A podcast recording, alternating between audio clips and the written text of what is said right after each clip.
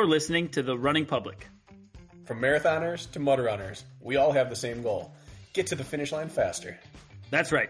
This podcast is for you guys, The Running Public.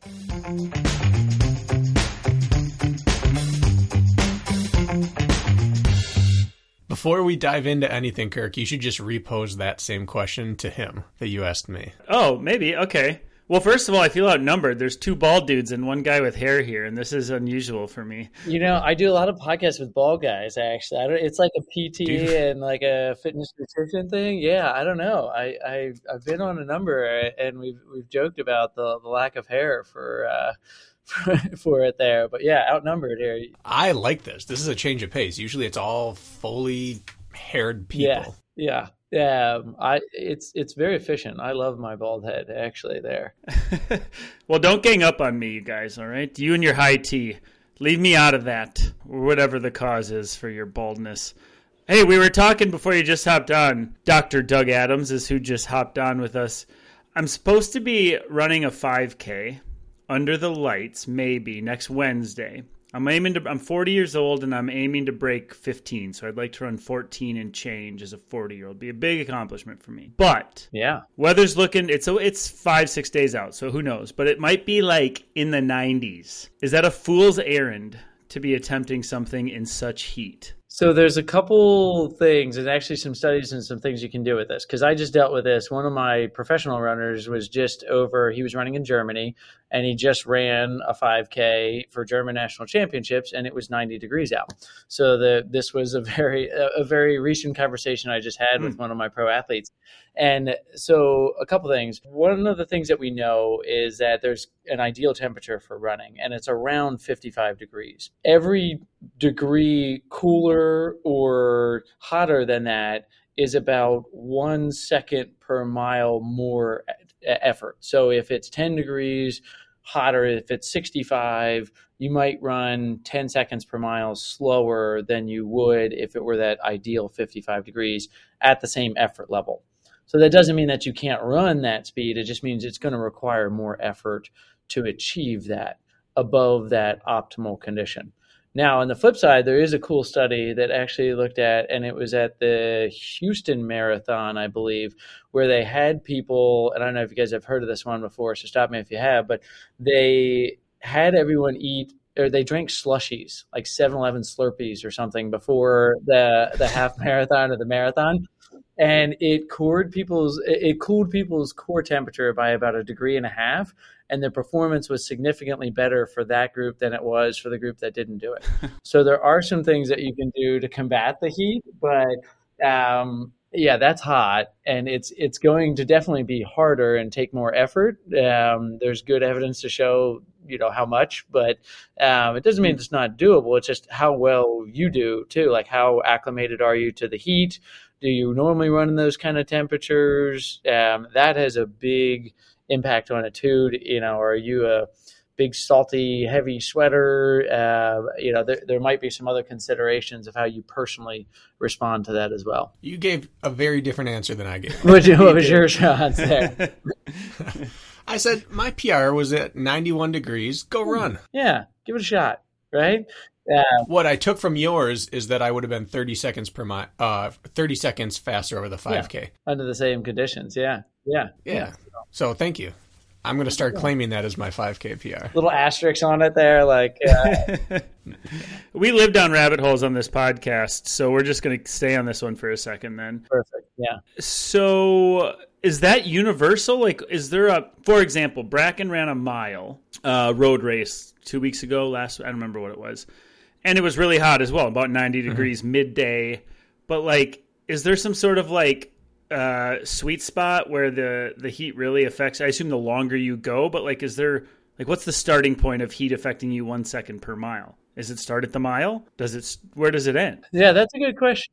Yeah, like how long is it before? I mean, theoretically, it starts right away, but you know, one factor we didn't put in there is also the humidity the humidity and mm-hmm. looking at heat is one factor. But I know a lot of times, like when I go out and run, what I do, and this is kind of the poor man's version of it. My wife's an athletic trainer, and she uses something called like a wet bulb globe uh, thermometer there, where she actually goes out and it gives like a score based on heat and humidity, and that's kind of the gold standard. And in like high school sports, they'll limit their participation if those numbers are too high.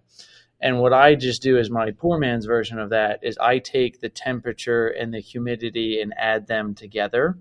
And when that's over 155, I know that I'm going to be struggling that day. I know personally, like for me, I am going to be on the struggle bus if it's over 155, where I can see, like, I ran this weekend and that combined number was like 168. I was like, oh, this is going to be fun. Uh, and I was almost a minute per mile slower at the same effort. Now I just actually took a blood test and my iron was low too, so that had a factor too. But it, it like there's a lot of things that go into that that make a, a big difference. Um, so humidity is another factor that we didn't really consider in the first part of the response about you know you need to have a humidity factor in there too, because that's definitely going to affect your your breathing rate and oxygen delivery. I'll do it. I'm go. I'm going. Get behind that. Go. Going. You never know if you don't try, right? Well, and you know when you're, let's say you're a 14 flat 5K, er and your goal is. It, it's different, but if you're yeah. like a 15-0 guy trying to break 15, and it needs to be perfect it's a different conversation, obviously. Yes. So, see, that must seem pedestrian to you with some of the guys you work with at uh, with t- at Tinman Elite, huh? The superhumans. Yes. Yeah, they uh, they are superhumans, and and a lot of the pro runners, and that's yeah, it's funny because a lot of times people will uh, look at this. This is why we never say to like mimic pros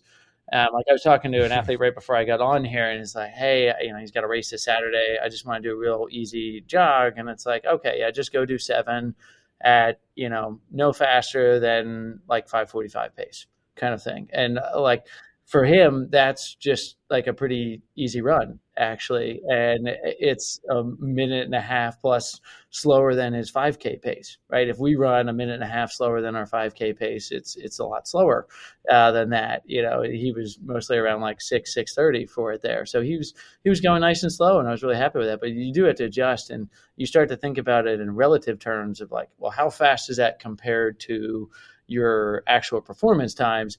Then people start to realize like, no, I'm not going to go out if I'm running a you know, a 14 minute 5K is, is also very fast. But if you're running a 20 minute or a 25 minute and you go out on your easy runs and you're 30 seconds slower than your 5K pace, that's where everyone gets in trouble.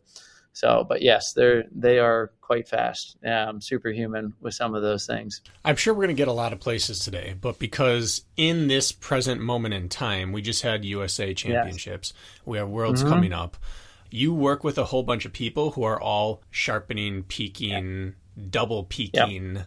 all of this right now. So you said your wife's PT? Athletic trainer. So I'm a I'm a physical therapist. She's an athletic trainer. Yes. Yep. Okay. So between the two of you, do you see the spectrum with the athletes at this high end? Some people that recruit every personnel under the sun to try to just get this machine through the end. And there are some people just like winging it and eating McDonald's and doing all that. Like, with the teams you yeah. work with, do you control everything or is it up to the athlete to determine how intensive we're going to be with our protocol here? Yeah, that's a great question because it, it is the intangibles, especially when you're looking at, um, like I look at one of my athletes, uh, Drew Hunter, uh, great guy, very fast runner. Um, you know, was the mile record holder in high school for a long time there, and just you know barely got. Uh, uh, beat by Hobbs Kessler, I think, and it's uh, he was eighth, I think, in the fifteen hundred, and I want to say I don't know the exact time, but he was around two seconds slower than the uh, the winner of it there. So you consider eighth and first, like that it's a two second difference of making a team and not making a team. And the mm-hmm. more, uh, like the higher level you are competitive, the more factors you do have to control where you have to look at that stuff. And the difference between the elite runners and the professionals that I see, the ones that are getting that extra little percent, is are they doing those intangibles? Are they getting nutrition? Are they doing their strength sessions? Are they getting nine and a half hours of sleep? What are they doing to make sure that they are doing everything in their possibility to recover as much as they can between workouts. And that's the biggest difference. And when somebody's not doing that that's when they normally wind up with me right? That's when like a lot of the runners will come out. If they're injured they come out to my clinic in delaware and they'll spend a couple weeks and we'll get them rehabbed and and get them back out there. Um, but if and I'll normally ask them like, uh, you know, what have you been doing in the weight room? What have you been doing here? And that's when they really are missing that, and you have to dial it in. Um, you know, are they getting enough calories? That's the biggest thing I see with a lot of uh, recreational and professional runners is they're not getting enough calories in to recover well enough there, which which can have a big effect on that too. So we um, we do have to control at the elite levels. You really have to control as many of those variables as you can. Um, but it's it's hard. It, there are people too, and it's it's hard to feel like everything you do is weighed or measured or under a microscope when mm-hmm. it's nice to just go out and have a nice run and not think about it once in a while too. We have that leisure as recreational runners. Right. Nine and a half hours sleep did you say? Did i catch that right? That that was the number you tossed? Yeah. Yeah sleep is the number one performance enhancing activity we can do uh, and there are some studies looking at it. This is a kind of a soapbox of mine that I we do a lot of. We like soapboxes, so go ahead. Yeah, all right. Yeah, so we'll go into this a little bit. Everyone, like a lot of times, people are always interested about training, and they're increasing their training, and they're like, say, hey, like right now we're at 12 weeks out from New York City Marathon, right? So a lot of people in eight weeks from Chicago. So we've got a lot of runners coming in and they're getting ready and they're saying, okay, hey, I'm here's my training program.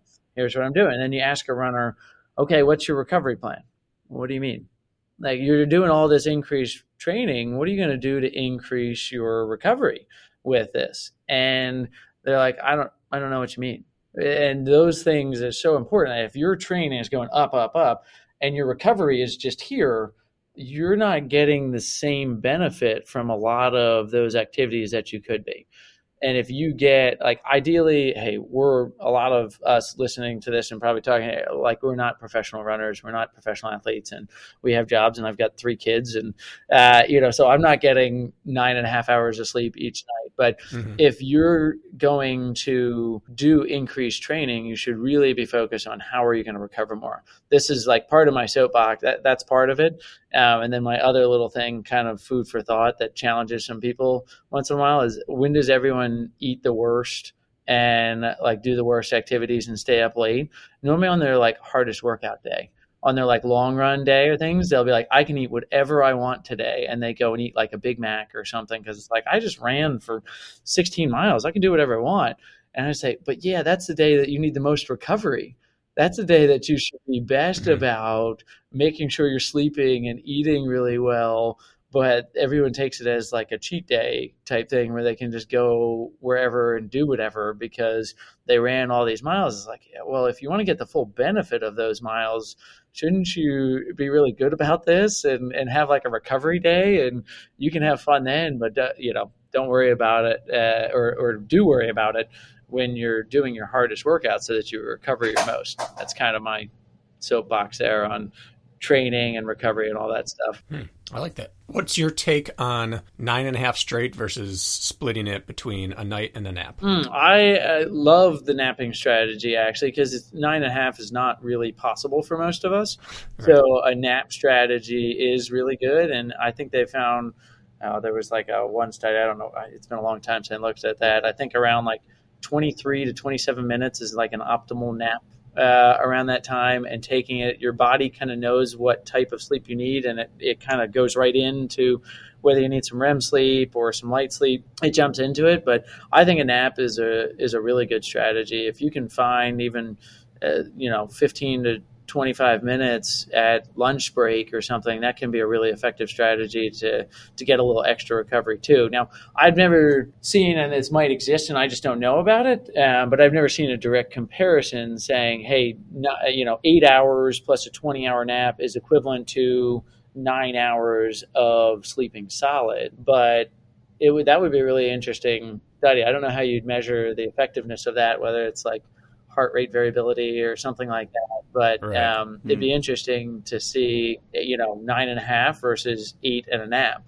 It's it's more efficient. But yeah, that's that's an interesting thought. The closest I've seen to that study was frequency and quantity of release of HGH and other things like that, yeah. where it's not like a IV drip throughout the night. There's a release, and the nap prompts another release. So from that point of view, you can get more releases with more frequent bouts of sleep, but I haven't seen the other side, which is quantity or quality of rest and actual Right. regeneration. That's interesting about the HGH because a lot of times I tell runners that about what time they go to bed. Because my understanding of sleep um, is that the first sleep cycle is when the majority of the human growth hormone is released, and the further you go to sleep past 10:30, the less of that gets released in your first sleep cycle. So going to bed earlier is often more effective. And then if you need to get something done, get up early the next morning to get it done. Like high school athletes, they pull an all nighter or studying for a test. No, go to bed, get your sleep, wake up and study in the morning type thing. But that that'd be interesting to see nap strategy. I mean, a lot of times I have my professional athletes they do a lot of double workouts or they might even do like a long run in the morning and then they'll do strength in the afternoon and I always recommend that they have at least three to four hours between workouts, and that if they can, they get a nap no longer than like half an hour though, because sometimes they get a little groggy if they get longer than 30 minutes. Um, so a lot of times I will recommend that they get that 30 minute nap in and try to get three to four hours in between. Which normally is not a problem for most of us, right? We're normally spacing out more like eight, ten hours if we if we're going to do a double workout there. Um, but that's a uh, that would be really interesting. Uh, I hadn't thought about it from a human growth hormone factor, but that that's a really cool part of that study. It is, and it it gets you thinking. Okay, how do you Right. like? What's the Yeah. cycle? Is if it takes thirty minutes to get it, would you get three 10 minute? Like Right. you could see like some Russians being like, "Hey, we're gonna nap seven times a day," or, Yeah. you know, or however it's gonna be. But Yeah. you go way down a rabbit hole with that. four naps today here, you know, five minutes apiece here, but now I'm, you know, ultimately recovered or jacked, uh, you know, depending on what your activity is there. So, um, yeah, is there diminishing returns like strength training principles? You know, you, you get to like the fifth or sixth sets and you're really getting like only a marginal or if no uh, real gains after Mm. that. But if you take one nap, you get a significant gain. But after the second, it's like how much uh, like I don't know how long it takes us to regenerate human growth hormone in our body to release it, right? Like how big of a storage do we have of human growth hormone? I don't even know. Like maybe What's your HGH refractory period? yeah, exactly. That uh, oh man, that, that would be interesting. I'd love to talk to like a sleep expert about that. Those are some great Mhm. questions for uh, for somebody that really is knowledgeable on sleep and, and some of those factors. Yeah, I would need to be on the uh, one Benadryl every four hours if I was going to participate in that study because there's no way I'm falling asleep four times a day. You kidding me? It'd be tough. What?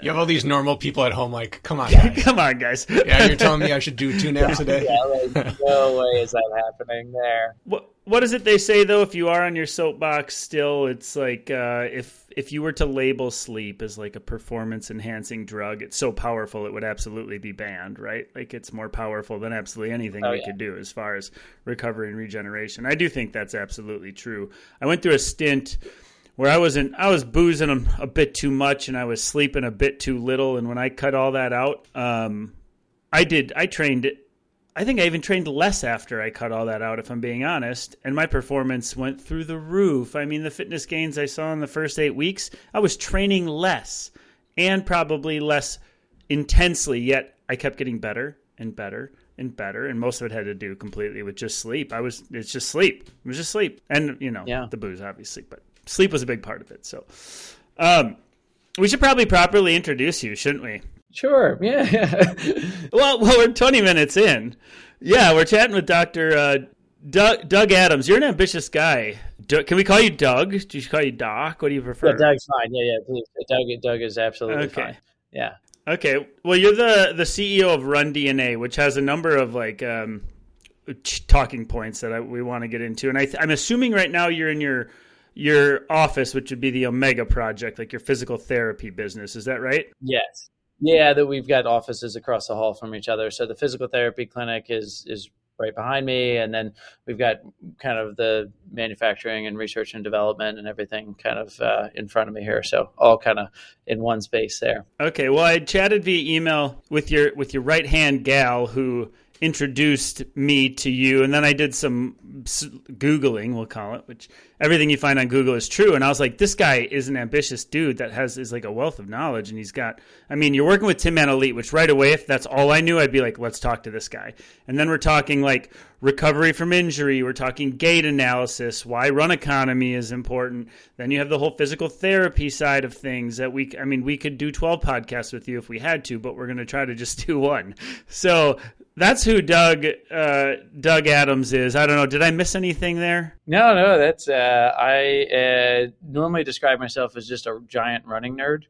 I love all things running, and you know, runner myself, and really have just been fortunate to make a career around it and built up to the point where I, I'm lucky enough to to really work with some of the top, you know, both the military side of things and and the professional athletes. Um, so never thought I would travel quite so much as a physical therapist and and do those kind of things, but it it really is fun, and I just get to meet lots of people that are passionate about running, and I I think it's such a great sport and maybe the oldest sport known to man, but we're still learning so much about it every single day. And I think that means that like there's so much to it. And I love that there's always something I can learn about running. You just said that like uh, we keep learning more and, and all these things and and I guess just a quick question on that because obviously we're going to continue to learn learn about surfaces on tracks, learn about the most percentage increase we can find by making the perfect shoe, uh, training methodologies, mm-hmm. all of that. Some of these high school yeah. kids right now,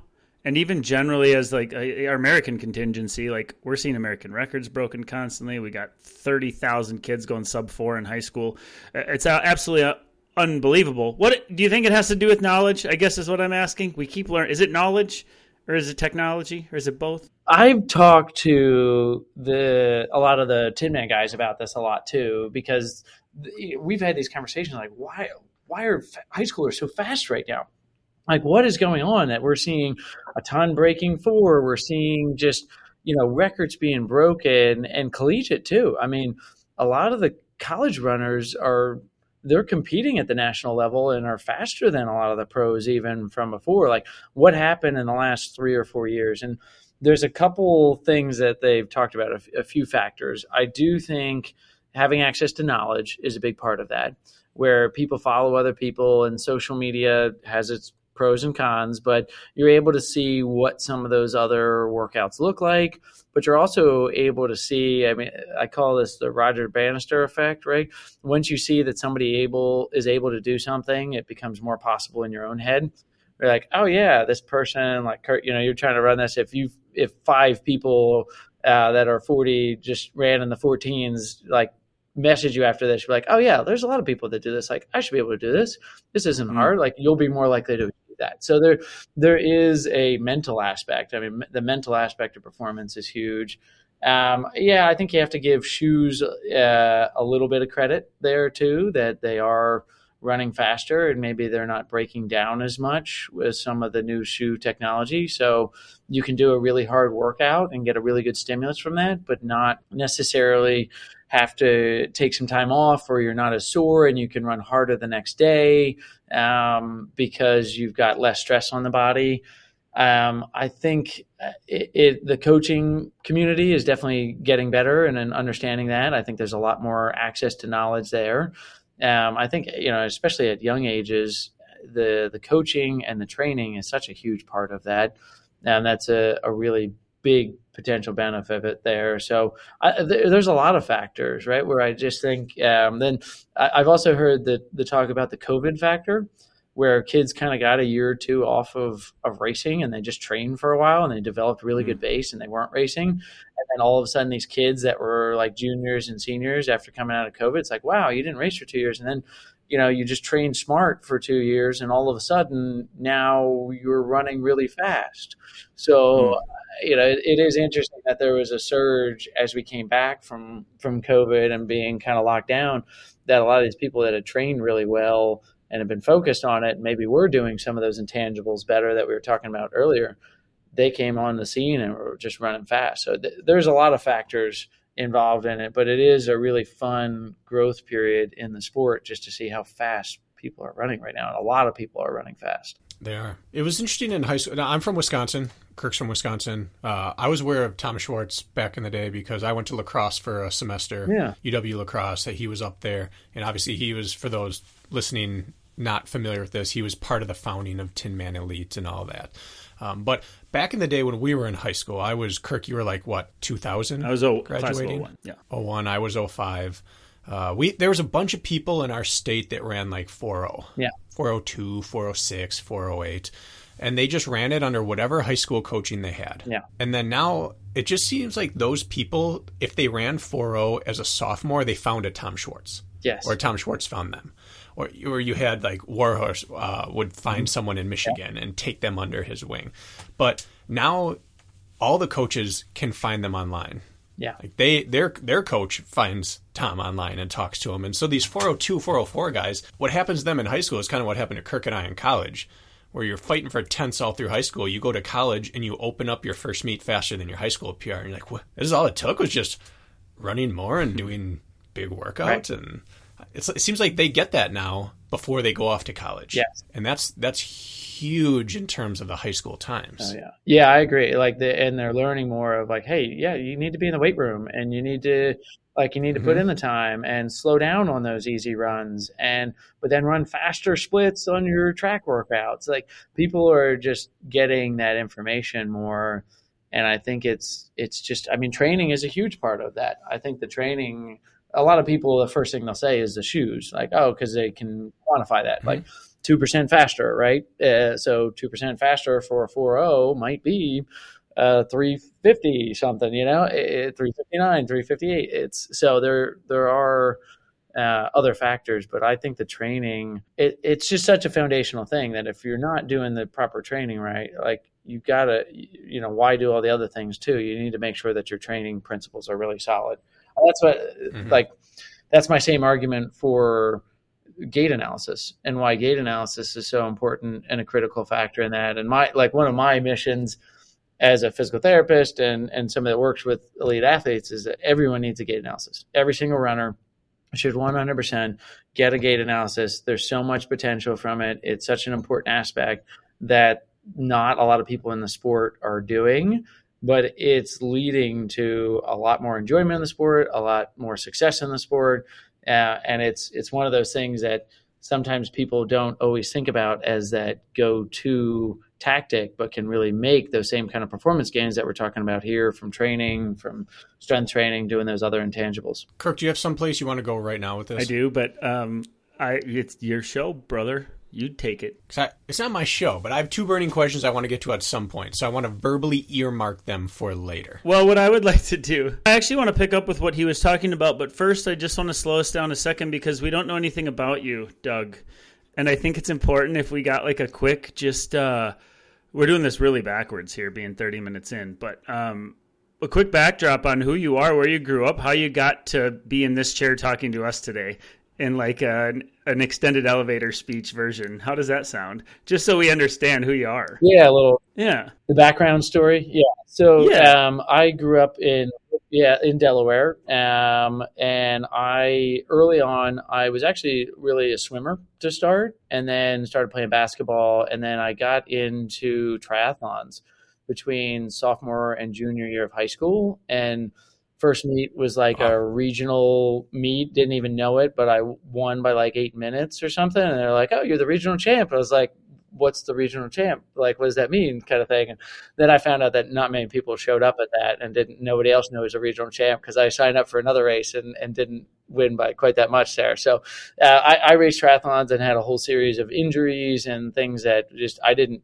we didn't have access to those things. I read like the triathletes training bible was where I kind of just self coached myself and, and went through that. And that was a great book and loved it. But um, then really got involved in that. And then um, went to Auburn University for exercise science undergrad. And then I went to University of Delaware for physical therapy school.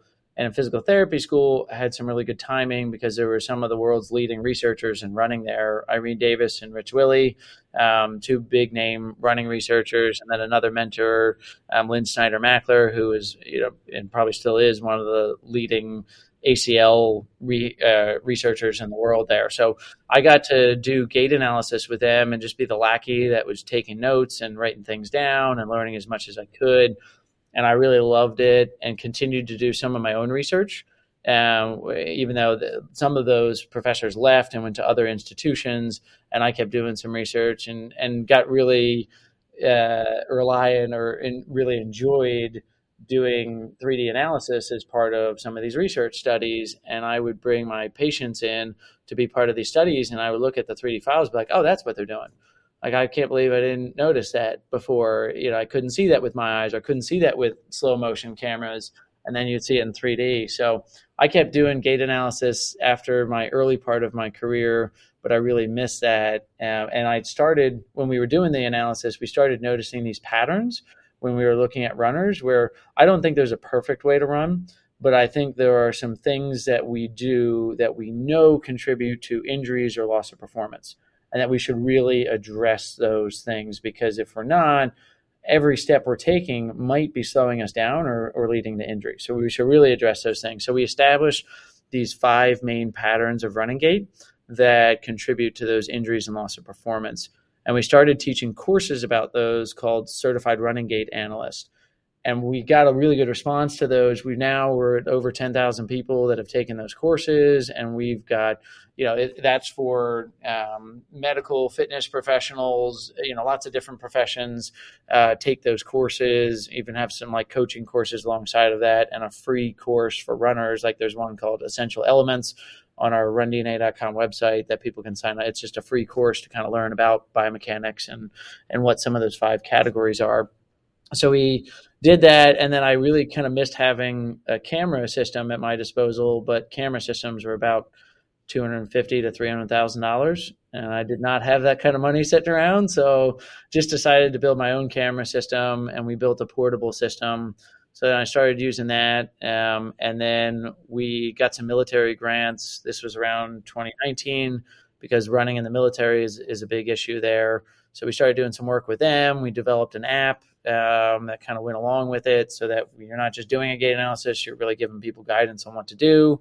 Um, and then we've been just developing from there. And now we're in a bunch of you know, uh, physical therapy clinics all over and running retail, and we've got a lot of different places that are are using the camera system, and it's it's really fun. We get great stories of, of how it's made a big difference in people's lives, and so now um, that's RunDNA, the company with there. In 2018, I guess, is when I um, started Omega Project, which is a clinic that's kind of the flagship to show how 3D gait analysis is a really viable business model, but a great way to help a lot of people too.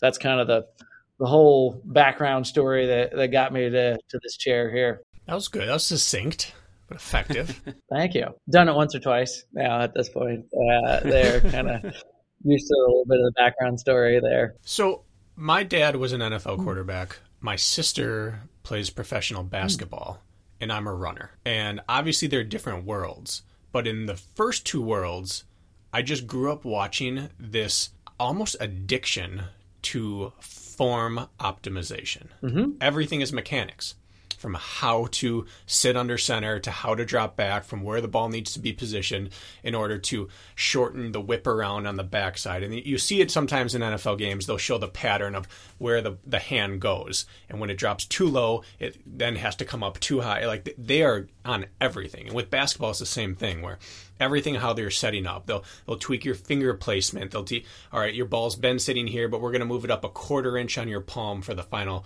and you're releasing off this finger. We're going to move to this finger, and every single thing. Are you a left right or a right left gather step? All it is is nuanced form work. And then the running world, you have people that are form people, there are people who are not form people, and then people who say, well, there's a best form for you. And obviously, the other sports don't amplify force. Mm-hmm. Changing it, there's not a real injury risk of changing your form for most things, other than maybe throwing. And there is for running. But outside of that piece, the force amplification of doing it with someone else's mechanics that don't suit doesn't suit your structure. Outside of that one piece, why is running not predicated around the skill of running like all ball sports are? There's a really good. It's a great question, and I love how you worded it. Actually, and and the uh, juxtaposition to other sports is really important. A lot of times, I actually talk about golf versus running mm. as an example of that because how many people sign up for golf lessons? Everyone that plays golf at one point or another is like, I should get a lesson. But how many runners are like, I should really get a lesson about how to run? Nobody, right? It, it's a very small amount of the population that does that. So, one of the reasons is that running is really hard to get feedback about how well you're doing it. So, the only feedback we get is pace. Like, did you run fast or not? But pace has nothing to do, not nothing to do, but it's very little to do with the form compared to other things. When you throw a football, for your example, right? You know, did you hit the target? How, what was your speed? It's what we call a discrete activity. So there's a definitive start and end to it. So you know you get immediate feedback. And for motor learning, which is how we learn to move, basically, immediate feedback is an essential component of that where you're learning to throw a football, you try or you know shoot a basketball like you said, and you're trying to move it up or release from a different finger, you're immediately going to know, yep, that went in, or no, that didn't, or wow, I shot that, wow, I got a lot more power here, so I just banked it off the backboard here because I I've got more power releasing off that finger, so you can make an adjustment. Running, it's not the same way. As soon as you're done one step, you go right into the next and we have no feedback about how that step was. We don't know was that a good step? We can't tell because it happens very quickly and it's high force.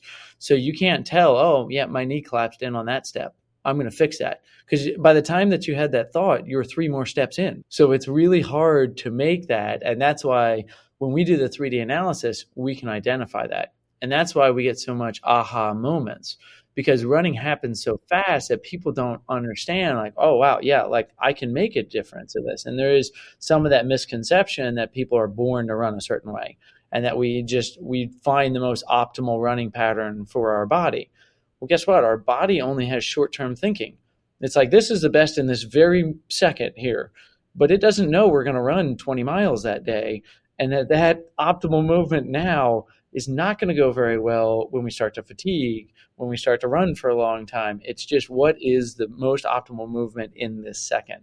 So we can really optimize, and I like the way you put it, that there, there can be an optimal form for a lot of people, and that's going to be different for everyone listening to us, the three of us on this phone. And and it's not just about your running form, it's about your flexibility, it's about your strength, it's about your uh, you know what your body looks like. You know we're all probably different heights and we're all different weights and uh, you know my leg my femur is different from your femur. So we're going to see differences from that.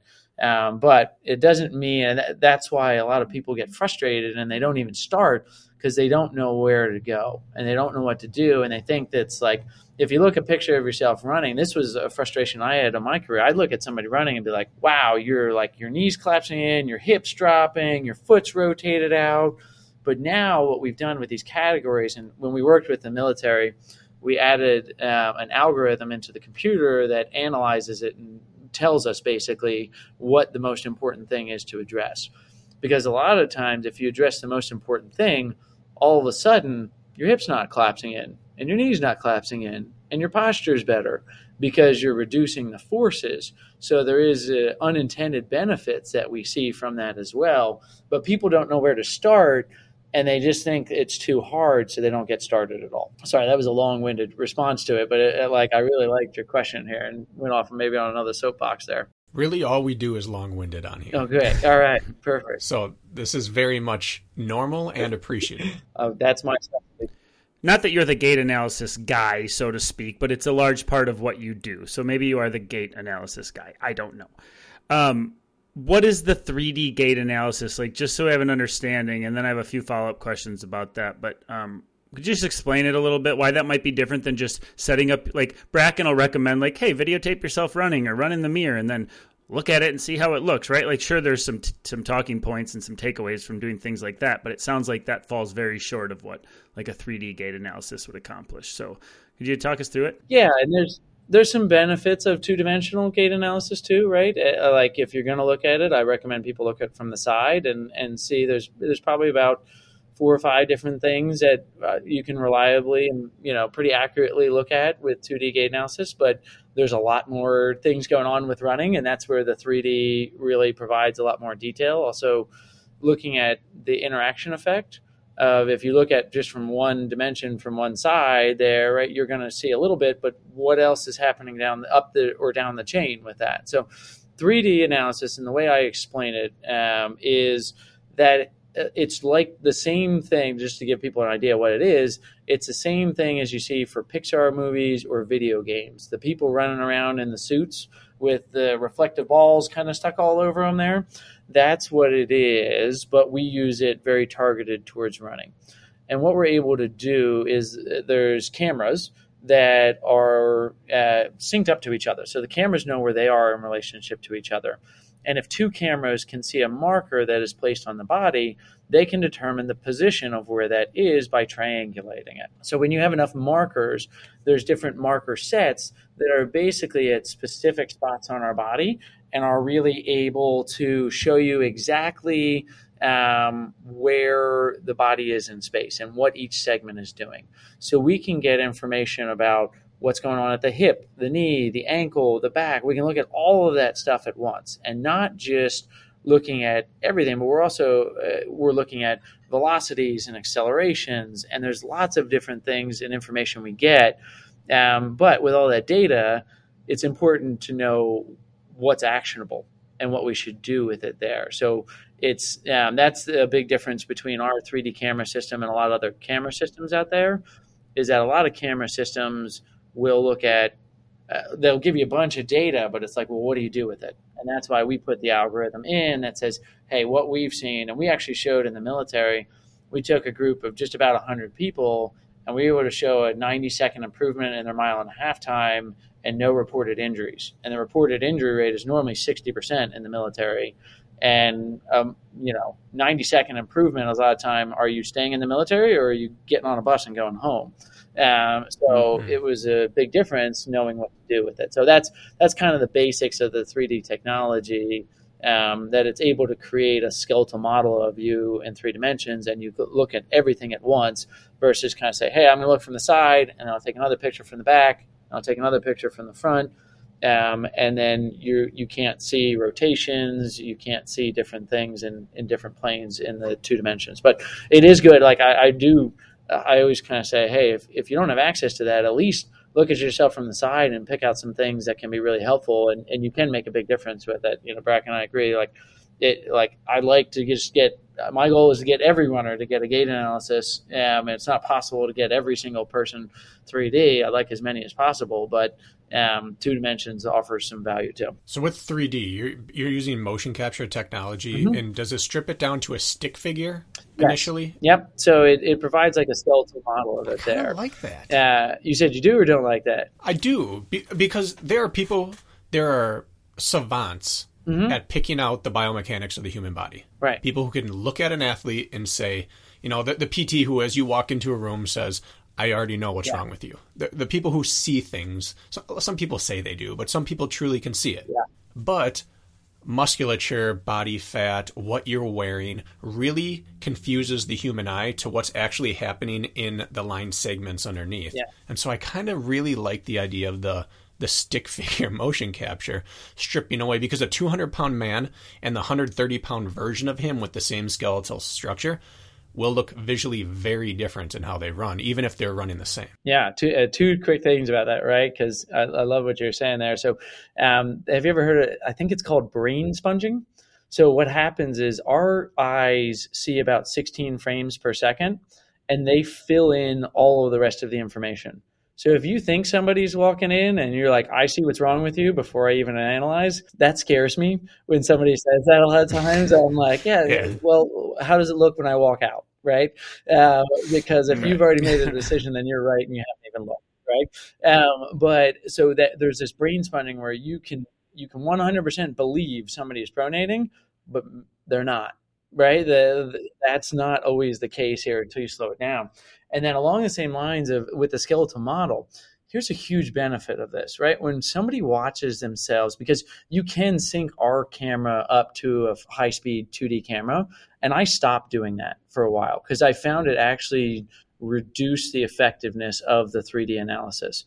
Because what's the first thing the runner is looking at? They're like, how do I look in those shorts? Or how does that look? Or is like, is that really me? But when they see that skeletal model, it is like, oh, that person, their knee is way collapsing in. That's me? Oh, wow. All right. I need to fix that. With the skeletal model, people are much more likely to accept what you're showing them because I mean the thing about 2D, the hard thing is reliability because unless you're setting up the camera and the tripod in the exact same place and they're running in the exact same place on the treadmill and it's the same height and it's the same speed and the same lighting, like that might throw off the difference. If you're two feet to the right, that's going to look entirely different. You're looking at a different plane of motion there. So the 3D cameras are always the same plane. The repeatability is much higher, and that that skeletal model makes a, a, big difference in whether somebody is accepting of that information or not. Yeah, that makes a lot of sense. You don't give them those fun little sticky things to put all over their body when they do it, though, do you? Oh yeah, no, we're putting the stickers all over them there. They look like, uh, you know, we always joke. Uh, yeah, okay. Great Instagram uh, reels there where people have the markers all over them. So we put, I don't think I have any here, right? But we put the little reflective markers with the stickers mm-hmm. and we put them on them um, and strap them down there and do all those things. And that, because um, that's like, because there's some markerless technology that they're trying to develop right now, but it's not quite there yet because they can't rely. We have so many different body types. The example you said about the 200 pound guy versus 130 pound guy, right? Like they're going to be very different body shapes. And it's getting better, but uh, if you ever watch a markerless capture, somebody says that they can take a 3D of you with their phone or do different things like that. If you watch those, the skeletal model is constantly jumping around and it doesn't look very smooth at all because it's constantly mm-hmm. trying to find the center of axis of rotation, which is essential for accuracy with that. So the marker based is the gold standard right now. And I say it only takes like the Marines use this and they can do they can put the markers on in under two minutes, right? And most people are around three or four minutes. But it doesn't take that long to get accurate data. Because if you're going to do 2D, like you're going to spend at least three or four minutes looking at it and then there is variability in gait. So if you look at somebody running in 2D, you can find a really bad frame and convince them that they're a bad runner, but that might have just been one bad step. That might not be actually what they look at. When you do a 2D gait analysis, you're supposed to look at five different frames. And most people don't do that at all. They just look at one and they say, oops, yep, you're overstriding, or yeah, yeah, look how much your knee's collapsing in here on this one well, what did it do for the next five or the previous five? You have to look at that, and that's where the two or three minutes to put the markers on gives you way more value. How difficult is it to get people to run normally rather than prancing for you and putting on their best form, or can they not truly hide? They can't really hide it. They like they could. Try, I mean, obviously, if somebody's really trying to trick you, they can. Um, but what we see, I we kind of have uh, like a delayed start even on it there, where I always tell people, so kind of like, uh, so my runner's coming in, I'm going to give away my secrets here, but I'll like uh, get them and I'll do a gait analysis, be like, hey, we got to warm up for a couple minutes, which is true. We need to have them kind of settle down in the form. As like I'm just kind of walk around a little bit and just observe, you know, and I'm like I might go get a drink of water real quick or something, and I'll have them running, but I can do a delayed start on the cameras, and you only need 10 seconds of data to get a 3D capture and to get all the information. So you can do multiples, and I'll do it multiple times, and I can see, hey, are they really settled in their form? But most people, you know, they're paying me good money to be there and get a gait analysis. I'll be like, show me what you actually run like because I can't help you if you're if you're just trying to fake it. So, um, you know, show me what you really run like there, and and they're normally pretty uh, prone to to run naturally there. Do you work under fatigued situations as well to see what your worst, what you're reduced down to, that's really causing trouble, or do you do you see that it's going to just be a version of what we see fresh. Yes, we did a lot of experimenting with that early on with the camera system, where that was a question we always get. Well, it's like, well, but I don't feel pain until mile eight. So why don't we like I need to run eight miles on this thing? And it's like, no, that's not actually the case here. So we did that a lot of times. So we would have people, we would do a gait analysis on them and say, all right, go run eight miles and come back and let's check the form out. And it was the latter of what you were saying, where what they're doing, it's just a little bit more, a few more degrees of what they were doing on the first step, right? So we okay. see that that the reason that you broke down at mile eight was because of how you were running for the first eight miles. It's not that you all of a sudden started doing something at mile seven and a half that led to it. You've been doing it the whole time, and there's a cumulative effect, and your body's ability to compensate and to absorb the forces were then exceeded. And then that is at the point at which you felt pain or started maybe noticing some differences in, in how you feel because of what you did at the beginning, not because your form is necessarily different. Now, uh, a slight difference. So, if you've ever watched one of the uh, marathon, the professional marathoners, and you're watching them on TV, pretty much every one of them overstrides at the end of the race. They are all going to like fatigue. There, there is some fatigue components, but they're probably overstriding a little bit. And then it's just they're doing it more and more and more as the race goes on. But if you watch even you know, beautiful runners like Kipchoge is going to have their they're landing with that leg straight out in front of them, foot way out, um, just because there's a there's a certain element where you're going to fatigue out and, and really see that it might uh, be a little bit of a hockey stick as opposed to just like a straight line there. But that could be fitness, not mechanics. Yes. Yep, that could actually, mm. yeah, absolutely. Where they're just they don't have enough quadricep strength and they're going to just fatigue to a certain point and they're getting reduced, uh, you know, shock absorption capability and breaking through there, and then all of a sudden they break down at that mile eight or mile twenty five on the the marathon. So to dumb it down for our listeners and for me. Um, an exaggeration of flaws just happens. You know, the flaw is going to be there step one versus step 10,000. And it's just maybe exaggerating as you fatigue, but it's the same flaw. It's not suddenly a flip switch when yeah. fatigue hits and it's a, it's becomes, it's all, it's there from the beginning. Is what I'm hearing. Exactly. Yeah. You're going to just okay. see like a higher degree. If there's a two degree difference when you start, it might be a five degree difference when you're at that 10,000 step there where but it's still the right is five degrees different from the left. Uh, that's what we're seeing there. It, the patterns are very similar in what we see for your movement uh, but it's easy to change those. Like we haven't talked about this. This is the, a big point i like to make too is like when we do a gait analysis they're changing right in front of me. Like my favorite thing to do with a gait analysis is we have these categories. The computer tells you what category to do. We teach them some cues. Takes five minutes to kind of teach them a couple drills and you know slow running down and and teach them what we want them to do. And then we get them to run, and they look at you and they're like, "Wow, that's different." And they're like, "Yeah, it's different." And it's like it feels different. And then I'll ask them, "Okay, go back to your old way of running." And a lot of times they refuse. They're like, "No, I can't run that way again." Like I'll never run that way again hmm. here because they feel the difference in it. And if they go back, you just see the pain on their face when they go back to running their old way. So it's it doesn't we can make an immediate change. And there's some factors in that, right? Like if somebody has a lot of mobility restrictions or they're really uh, like flexibility or there's a lot of strength deficits, there's some other factors about who can make a, a, a quick change and how long it takes. But then they just need to do about two or three weeks worth of exercises and drills and, and specific gait retraining and and then they're really solid with that form and they can do that pretty consistently there on out. We bring people back two weeks, four weeks, three months, six months, 12 months, and they're maintaining those form changes. And it doesn't take a whole lot of work and it doesn't take a whole lot of maintenance.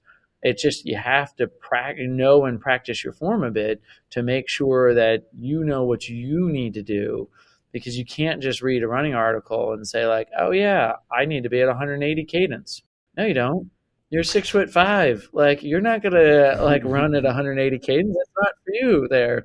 Um, and you might say, hey, well, I can't make this change until I get my ankle looser. Like I, you need personalization, and that that's what we teach in our RunDNA courses. Is just we've certified all these providers throughout the country now, even the world, that know how to personalize programs so that you're saying, hey, here you're going to do one ankle exercise you're going to do this drill before you run. And when you run, I want you to focus on this. That's all you have to do. And you'll see a world of change with it. My, my favorite study, I think I quote this one a lot here, uh, is actually the study that said, if you can reduce the stress of each step by 10%, you can run twice as far before your body breaks down. 10% is really obtainable and easy to do.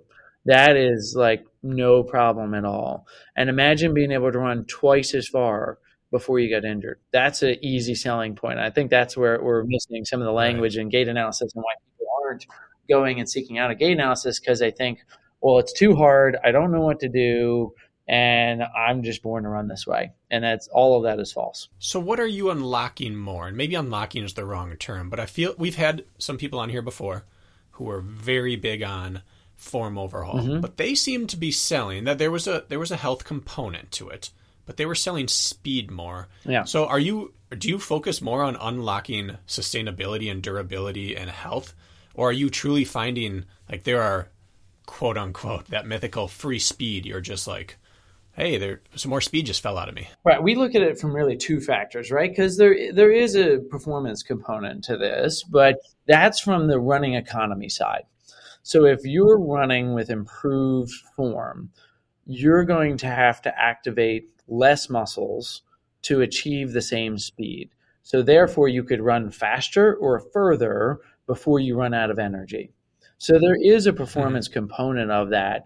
Like we kind of quote, like we went to Chicago Marathon last year, and we did a hundred gait analysis in two days. I was exhausted. I literally like went home and felt like I just went on a binger of like drinking like a 24 pack of beer or something. I felt horrible there just because we were exhausted. But we put a sign up that said save nine minutes on your next marathon and that really is true because if you're around a 4 to 430 marathoner and you increase your running economy by 2 to 3% you can save that nine minutes on a marathon by running more efficiently now what that means is that you're going to be efficient at the pace you're not all of a sudden going to be able to run it's kind of the same thing i say about the the shoes it's like hey you're not all of a sudden going to be able to go from running six minute miles to running five minute miles by putting these shoes on. But the six minute miles aren't going to hurt that bad. And you might be able to sustain it for a longer time. It's not going to take mm-hmm, you as much mm-hmm. effort. So you can see some, some definite improvement in performance.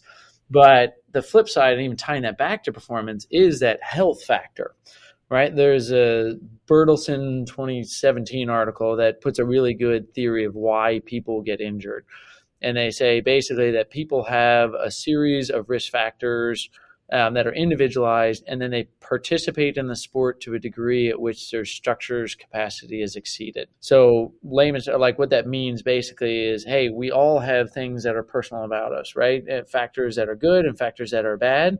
But you run enough, cumulatively, you're going to experience some injuries. And one thing I tell people is that running injuries have a four to six week delay. So, what you're doing now mm, you might not think you're changing something, but in four to six weeks, it's going to happen because unlike the football, you know, your dad playing football, he gets tackled by a linebacker. Like that happened all at once, right? You run and you're getting little damage time after time, step after step, and it's just, you know, a thousand paper cuts, right? You're just slowly getting broken down. So the my thought, and something I work with my athletes, and something we've seen with uh, the professional athletes that I work with a lot too, is that well, what's the number one way to get faster? Consistency. If you can build, and if you're not sitting out for four weeks, like, you know, I've got a number of high school, really talented high school runners in now, and, and you know, the ones that are not running and getting their base training in for cross country season, because they're injured, they're at a disadvantage and that's going to affect their performance. You have to be consistent and realize that running goals aren't measured in days or weeks, they're more like measured in months and years. And you need to have the consistency. And if you can show up at those runs, your long run, your track workout, whatever you're doing, healthy and ready to go and consistent, you'll see that steady progression right? It's not one percent a day. It's it's a little different than that, right? It, there's ups and downs, but um, if you're putting that effort in every day, that's the number one way, and that's where the gait analysis can really offer a reduction in injury risk uh, and improvement in performance, kind of simultaneously. Because it, it's going to help you to just be consistent with it, but there's not like magic speed. I mean, I we have had some professional runners that we do a gait analysis on, and then they set like a 10 second PR the next day just because they were significantly slowing themselves down. It, like there are big factors of that. But no, that's not a like a guarantee. I don't want to make it like a claim. Oh yeah, come on, I'll take like. Right. Yeah, oh, Kurt, come by. Like, you want to get that that you know that sub fifteen? Like, just come fly out to Delaware here. Like, I'll just do a gait analysis. You fly home, you got it, no problem. Uh, that's not quite how it works, but there, you know, there can be definitely a, a, performance aspect of it. Kirk, we've said it before. The greatest ability sometimes is just availability. Yeah. And I suppose maybe it was the wrong question. Maybe you can't disjoint durability and health from free right. speed. Well, it is funny though. This is a saying I've been saying this a lot recently. Um, health and fitness are not synonymous. They are not the same, hmm. and there are a lot of people that sacrifice health for fitness. And when you do that, fitness is fleeting. You will lose the fitness eventually because of injury. So if you short term really want to make a big fitness gain and you sacrifice your health for it, it's not going to last. And there's so many people that cross a marathon finish line that are not healthy at all, but they had great fitness and they had a great race. And then they're not going to be able to run for the next three or four months because they destroyed their body getting there. So health and fitness are not synonymous, but they need to be equally weighted they need to be prioritized at the same point because you really you can't have fitness without health. Yeah, and I think for most of our listeners, like our human, we're all humans, not these freaks on Tinman Elite, so to speak, where um, I think almost everybody listening wants to be able to run more, and there's a limiting factor, whether they claim it's time or they can't handle the volume or yada yada. My calves always act up. It's like really the limiting factor is the ability to probably put in the time needed to be better and most of the limiting factor is injury mm-hmm. right? So who cares if there's free speed access immediately or not? I think anybody listening to this podcast understands running is indeed the long game and so staying injury free is obviously leading the way as far as getting better. Um, I, I want to ask you you don't have to give away your secret sauce of course. However the big question is like what do you what do you do with the data? And we don't need to get too detailed, but could I throw you like two scenarios and then you just give me like just the tip of the iceberg? Would that be fair? I'm like, what would somebody do? Sure. Yeah, yeah go for it. L- let's talk about two examples. Let's talk about Bracken or myself. We're just bull legged old men. If anything, our knees are out just a little bit. We're a little bow legged. The way we run isn't necessarily beautiful, but it's not ugly. But we're we're definitely not as fluid as let's say Hobbs Kessler, for example, or Drew Hunter. And then you have the other end of the spectrum, which is the knock kneed. I might be more fluid than Drew Hunter. Yeah, that's true. Actually, that's true. Um, Hobbs Kessler, no way. It doesn't matter that he's in way faster. You got the bull-legged type. Let's call him the supinator potentially. Whatever. I'm using very non-specific terms here, and I'm sure you can eye roll a, a little bit at this. And then let's say the knock-kneed pronator, where the legs kick way out and they slap the floor, the ground with their inner foot. Let's say. So two examples: bull-legged and the opposite, knock-kneed. And you know it is very obvious. What would you do with each of those examples? Like, what would be like blanket, quick tip of the iceberg advice? So um, yeah, we um, they're good examples, right? But we uh, really look for the personalization because just like having a specific body structure is not necessarily mean that you're going to move the same way, right? So just because you're bow-legged doesn't mean that you're not going to have some collapsing in, right? Or that you might not have, Correct. like you might have a different compensation. You might have hip drop because you're not absorbing maybe as much uh, at the knee uh, or the hip, like you might have where your hips are shifting to the side. So we we really address it. I mean, my answer, the, the cop out answer, is like I'd do a gait analysis on you, and I would follow the algorithm of, of, what the algorithm tells me there, uh, even though I made the algorithm. Probably the right answer, yeah.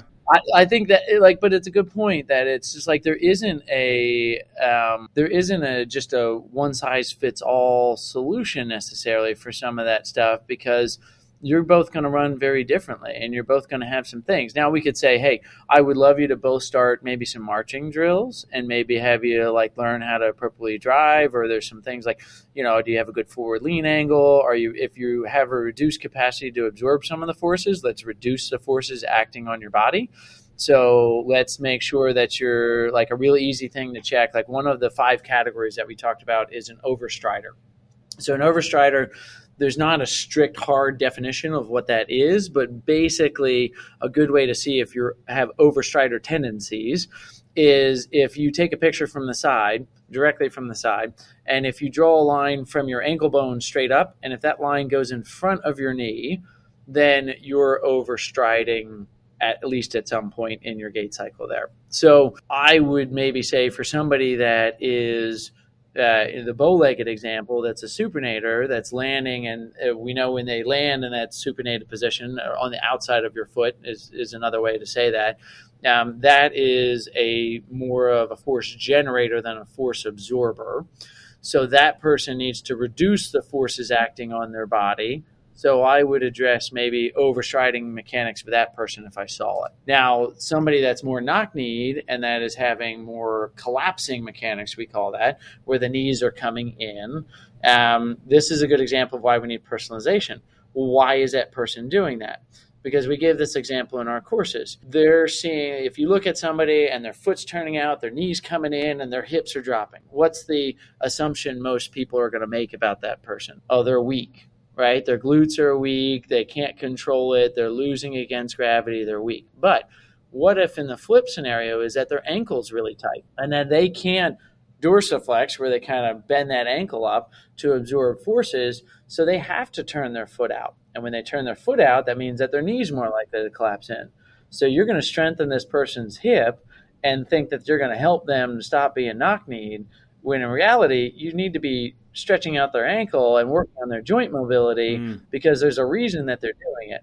So the whole point of what we teach and the reason that we've certified so many of these providers, uh, which shameless plug, there's like a list. It, this doesn't help me; it, it helps them. But uh, there's a whole list of our providers on RunDNA.com. If you go to the community page, I saw the map, and they're uh, they're all over the place in the U.S. We got one here in the Minneapolis area. I saw. Yeah, you actually you've got a 3D gait analysis right near you in Minneapolis too. Um, Superior yeah. Running Medicine there.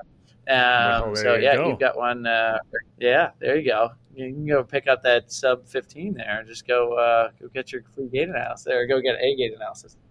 I'll go in for the gait analysis Tuesday and then I will run that race Wednesday, yeah. and it's like a magic bullet, right? Magic bullet, yeah, yeah. You might be in the 13th. It'll counteract the yeah. heat. It'll counteract, counteract the heat. Yeah, you can at least uh, what started the conversation. But you're gonna have to nap. Yeah, I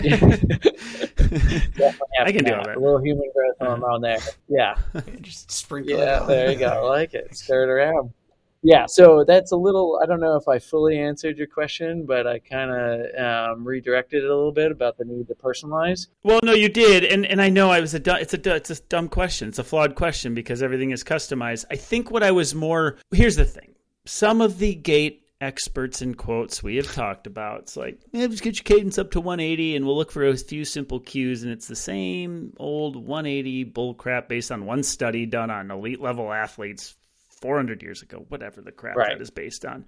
Um, and so you hear that a lot. It's a default thing. And then everybody asks a million. All, we, Bracken and I both coach. We hold a roster of athletes. We're endurance coaches. That's what we do. And as soon as you have that conversation, then you get half your athletes going, I checked my cadence and it was 165 and I'm a failure and now I need to get it up to 180. And it's like an eye roll worthy conversation. I see you just rolled your eyes actually as I said that. Um, which is fitting. Yeah. So I guess you've probably talked um, you've talked enough about about that component. Like, okay, there's no right cadence for anybody, but I think the only thing maybe I'd be looking for is an example of some cues that maybe you're running down the street. Like, for example, people who get really internal when they're when they're fatiguing and their arms cross their center line and they start looking at the ground in front of them.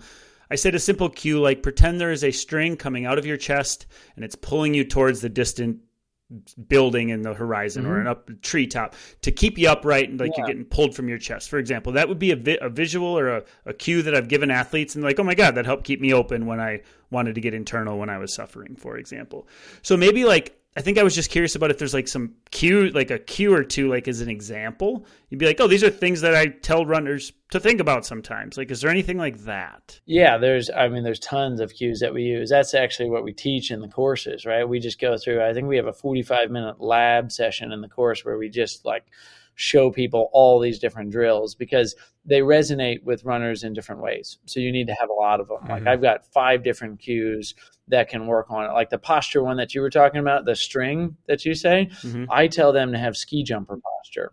because a lot of people have seen the Olympics and they've seen the skis. And when you lean forward, it, the lean doesn't come from the waist, it comes from the ankles. So we will tell them, like, have you ever seen a ski jumper? Right? You want to be that ski jumper because a lot of people will cue people to run tall and then they're kind of sitting backwards and it's almost like they're mm. throwing a parachute out to stop them because they're just like leaning back. We call that a glute amnesiac.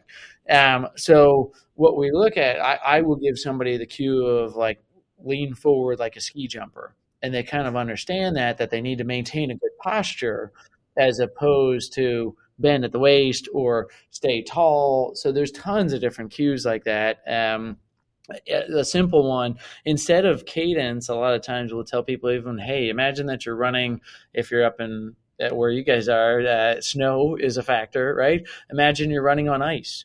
Get your feet off the ground a little quicker right? Because when your feet are on the ground that's when things happen. So instead of changing somebody's cadence we might say hey let's actually like try to change your posture and your mechanics. Like get the foot off the ground faster.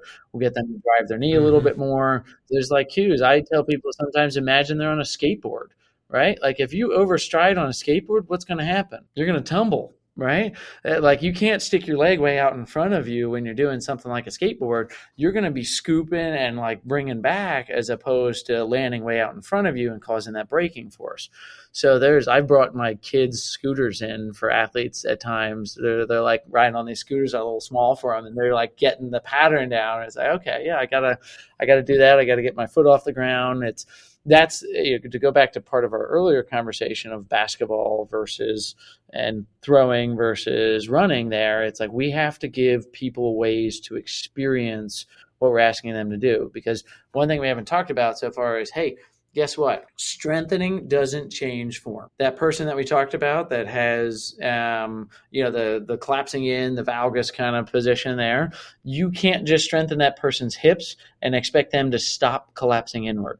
It doesn't work that way, right? You might give them more capacity that they're not going to get injured by collapsing inward because they can handle more force, but strengthening and motor are two different areas in the brain and you can't strengthen somebody and expect their form to change. So you have to incorporate drills and gait retraining into a program. Now the strengthening is still important. I'm a huge proponent for strength, right? Like with Tinman guys, I put them all on a bunch of strength. We're doing heavy weight with them. We got them in a weight room, taught them how to lift. Like that was a big part of their performance improvement plan of, of doing the actual strength training. And but it didn't change our form. We still did all of the other things here. It, we had to focus on form. We had to get them drills. We have to practice our running. I, I always say running is one of the only sports we don't practice. We just train. It's like if basketball was always five on five and that's all you did was you just trained, you just played. You might get a little better, right? And you're going to get better shape and you're going to do that, but you're not learning the drills. You're not I- improving your hand position. You're not improving release angle it's and why should running be any different? Running is one of the most highly skilled activities that almost everyone on the planet does. So we should be working on it and actually doing form and technique as part of that run practice. So with form then, you talked about I think you said five major cues mm-hmm. that you guys are and I think there's a hierarchy to them. Yes. From a visual standpoint, we you brought Drew Hunter yeah. up, mm-hmm. Kirk. Drew runs in a funky mm-hmm. visual, and then you look at someone else in the race, let's say Matthew Centrowitz, and he looks like he's marching. Yeah. And then you might look at let's say Evan Jager, who didn't compete this past weekend, but he looks like he's trying to spend as much time in the air as possible in between every stride with this beautiful long flowing back kick. And then you look at the stereotypical African uh, female marathoner who looks like her hands never come below her collarbone. Right. Yeah. There. Yeah, and you have all these different things, or the, the Japanese runners who stereotypically have very little back kick mm-hmm. at all. It's very low, like churning over, quick cadence, using almost the whole foot, like speed walking almost. And you have all these things that visually strike us as that can't be efficient. So how how does that compare to your five bullet points of what actually right. is going incorrectly. And what are those things that don't matter but look visually jarring? There are five things right? And you brought up really good points right? Because you brought up five very different runners that are very successful with that right? So what we see is the five categories. Are we'll go to that first and then i'll kind of respond to the rest of the, the question there. So the five categories kind of in order of, of importance and, and in uh, frequency that we see them. Overstriding is probably the most common thing. The foot lands too far in front of the body. We talked a little bit about that. Collapsing is the second thing. That was the other thing we talked about. Knees are collapsing inward. You look at their knees are touching, they're going to the side. I call it the ponytail sign. The hair's whipping around, obviously not you know, Beck and I, we're we're we're, not uh, in that group there, but um, yeah, the ponytail sign, we're seeing that. Um, then after that collapsing, a lot of times we see what's called a bouncer. Sorry, can I stop you? When you say collapsing, are you referring just to knees or any junction point? Any junction at the point. So that could be at the ankle, that okay. could be at the knee, that could be at the hip. Um, it's just you're losing what we call we it, it, not too much technical jargon, but you're losing the frontal and transverse plane battle, right? So you're losing um, the mechanics from the side and from from the top, like rotating there. You're losing some of that um, but it can be at, at any of the joints there because uh, they're all kind of in series a lot of times too. You'll see one and then it'll be a chain reaction. Mm-hmm. So then the the bouncing is the person that we see excessive vertical oscillation. So the runner say, "Hey, yeah, we're way up in the air, right? They feel like they're going high," um, and then we see the glute amnesiac is a person that's leaning back, right? And they're kind of way leaning back, and that re- creates a mechanical disadvantage uh, for certain areas and an advantage in others. You're relying less on your glutes and you're relying more on quadriceps in that position. And then we see also the weaver is somebody that lands with a very narrow base of support. So they're landing, and this is somebody that maybe has a lot of IT band issues or lateral ankle pain. Um, there's lots of different ones there that that make a, a impact on that as well. So um, we see those five. And a lot of times people don't just fit into one of those things. And like we said in the beginning when we started talking about gait, there's not a perfect form. You look at uh, Drew, right? Drew and I have done hundreds of gait analysis, right? We've worked on a lot of things. And the goal is not to make somebody perfect. The goal is what is the low hanging fruit that we can get that 10% improvement? What can we do to change just a little bit? Because if you look at Drew's form two years ago versus where it is now, we do see a difference. You look at the hmm. angle of his shin when he strikes the ground now versus two years ago, it's different. And did everything change? No. But that change and that allows for an improved mechanical advantage that Drew hasn't, you know, I'm going to knock on wood here, but Drew hasn't had a major musculoskeletal injury going on 12 months there where his early career was plagued by a lot of those things. So we can allow him where we don't have to be optimal with it. We have to just make sure that they're doing the basics really well. Uh, Reed Fischer is another great example of that. I don't know if you've seen Reed run. A lot of people look at Reed's running and they're like, wow, how is he a 209 marathon guy, right? Like, but if you look at his posture when he lands, he has perfect mechanics. Like if you look just like right where his foot lands in relationship to his body and the angle of his shin and the angle of his body, he is like perfect. And he is a machine. He has very low variability in his gait. He is just repeatable. He doesn't break down. He doesn't fatigue as much as people. He is just on. So we don't mess with his form too much because he does some of the basics really well. And now, hey, to get him to be a 204, 203, we're going to maybe have to look at some of those other mechanics and address some of those things that people notice and just kind of look at and be like, yeah, there's something different about his form like what should i do? And and when they're ready for that. But we stage these things and we address them and say hey like drew we we just need you to be consistent with running. And if you can just train for a solid 18 month period yeah you're like you're to make a team next year. He's coming he's been in the gym he's been doing this he's back to you know close to his 1500 meter pr which he was way off before because he's not having the injuries so you change the form, you get them in the weight room, you focus on some mobility. It's not perfect, but it can make a big difference. I didn't hear you mention the arms one time. Yeah.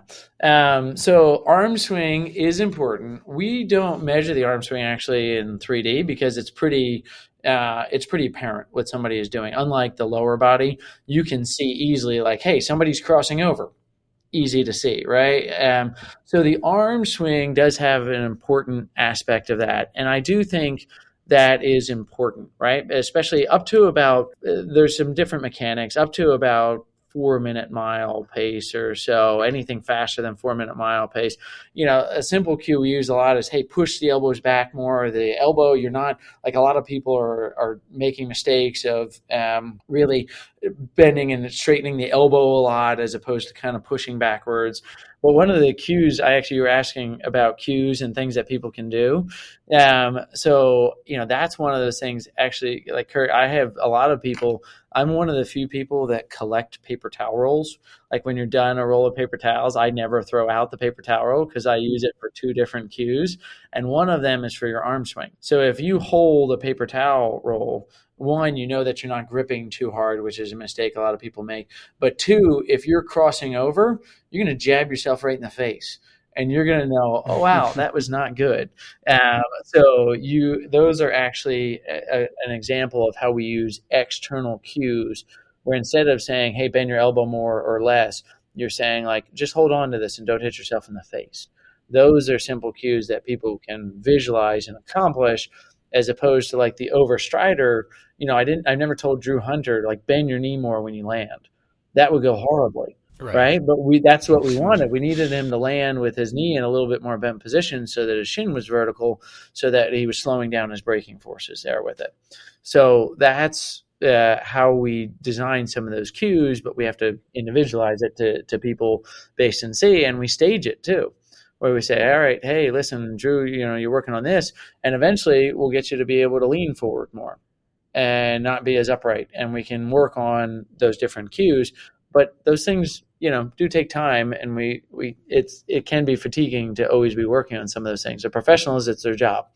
Um, but we stage those mm-hmm. things mm-hmm. most of the time for the rest of us. Well, we have about five minutes left, and I want to be respectful of your time because I know we planned on 90 minutes today.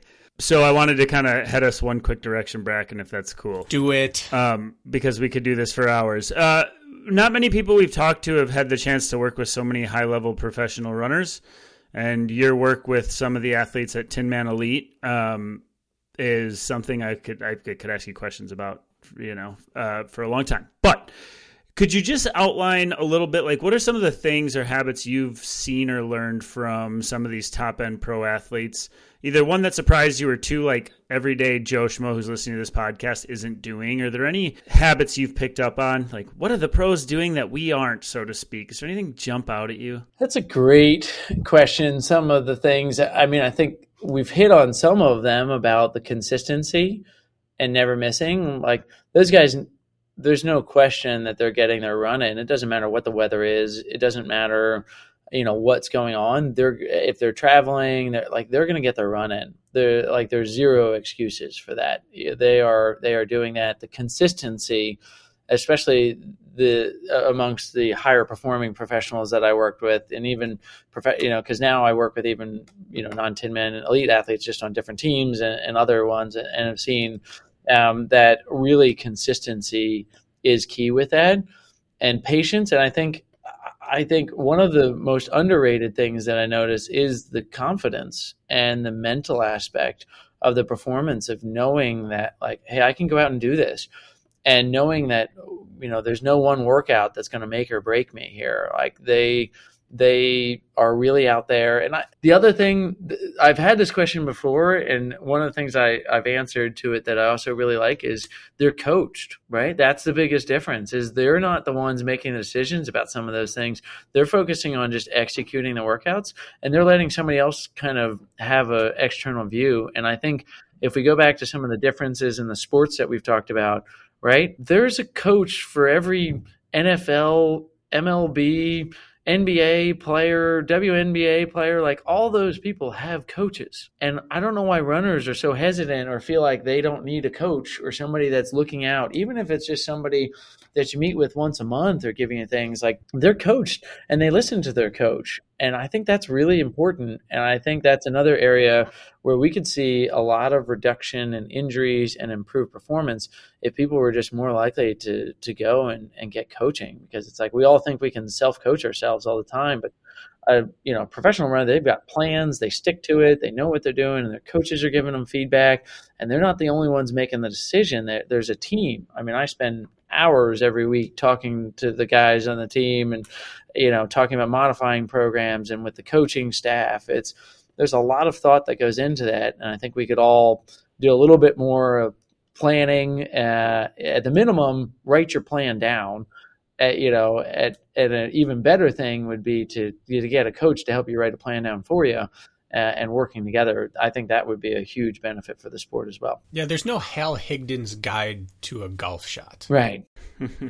Runners can buy a template Yeah. or find it in the archives on Reddit of how to train for anything that's been verified by no one that is Yep. good for you. Yeah, And that's the difference. We for, I, I think I think we forget how skillful the sport is. I 100% agree. Yeah, it's a highly skilled movement. And I think I'd lump myself into that. I think I we all forget how skillful it Yes. must be. Absolutely. And you need coaching and help for that. And running is a low cost sport. Like there's not a lot we spend money on, right? Like some nutrition and some shoes. You know, you can get a lot more enjoyment out of it if you invest a little bit to make sure like get a gait analysis, get a coach, do those things. Like I like our company mission statement for DNA is 100 happy healthy. Like we want people to live to be 100 years old but happy and healthy when they get there. That's what we, that's the reason our company exists, and we feel like running is a great way to get there. That's that's the way that we are meeting that that goal is saying, hey, imagine if the whole world like ran a mile a day. What would our healthcare system be like? What would you know? I'm getting a little philosophical mm. now, but like it, it there's running is such a great sport and activity. Invest a little bit in it and get a whole lot more out of it too. I, I think people, if you're if it's worth doing, it's worth doing right too. And maybe you do just want to run five miles every day, and that's absolutely fine. But um, you know, there's there's more to the sport, and there's more benefit to get out of it too. Well, I know you got a roll. Um, do you want to uh, just quick get, uh, plug for RunDNA, or if people want to get some help from you or seek out experts that are certified, any of that? Uh, could you just tell us about that real quick before we sign off? Yeah, yeah, thank you. Um, so social media wise, um, Instagram is RunDNA System uh, at RunDNA System there, and we post a lot of exercise videos and, and do a lot on there as well.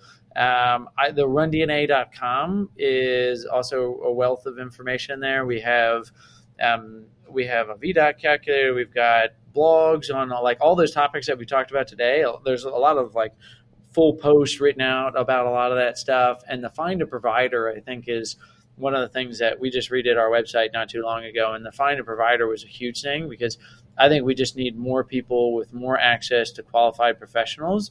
I think some of what we talked about, if you go to a physical therapist sometime that's not familiar with working with runners, and they just go in and say, "Well, yeah, stop running." Well, that's the end of the story, right? That's the end of the conversation. No more. Uh, but these this group, you know, we've identified people that really want to work with runners, and that's a, a big difference there. So, um, find go on to rundna.com, see if you can find it. There's a free course too. So if people like this conversation, if you want to know a little bit more about the five categories and what that means, what biomechanics and muscle activity, we put together a free course um, that you can go. We're just trying to give back to the running community that's given us so much there. Fantastic. That's great. And, and everybody, um, as far as uh, the uh, Omega project, that would be a local, um, your current clinic, that would be more of a local uh, thing versus spanning. We yeah, we have people travel.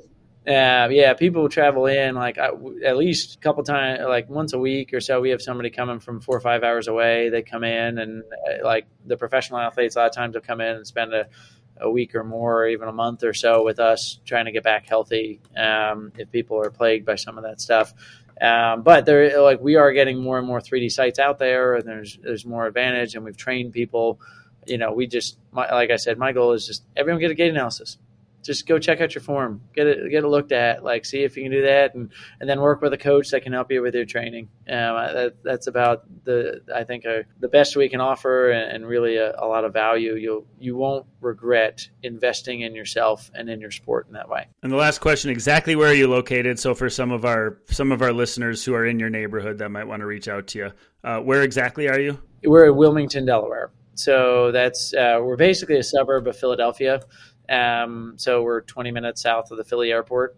Um, and uh, it's a nice little area. Actually, we got a ton of trails, and there's a lot of good running actually around here. Um, but it's uh, it's a good place for that. And so we're Wilmington, Delaware. If, if people can find that on a state, but not a lot of people know people from Delaware. We're a pretty tiny state. Thank you, Doug. I enjoyed this. Yeah, likewise. Yeah, yeah. Bracken, you know, really enjoyed it. Uh, thank you. This is fun conversation and and really good uh, insightful questions here. I like it. I like the wording on some of the questions too. So that uh, it's some it's some different ways of phrasing it than I've heard, and I really like the perspective. So Uh, and Kirk, good luck on your race too. Yeah. Yeah, thanks. I'll I'll need it. I'm gonna be napping. I'm gonna be napping in the lead up napping in the lead out there. Now I want to hear uh, how you do. So you're gonna have to message me and let me know here uh, if, if, you break right. it. So um, good luck with it. Hope for for, right. for some cool weather for you. Well, it was nice meeting you. Thanks for sharing your time with us today. Thanks for having me on. Yep, appreciate the time. Yeah, thank you. See you later. Bye.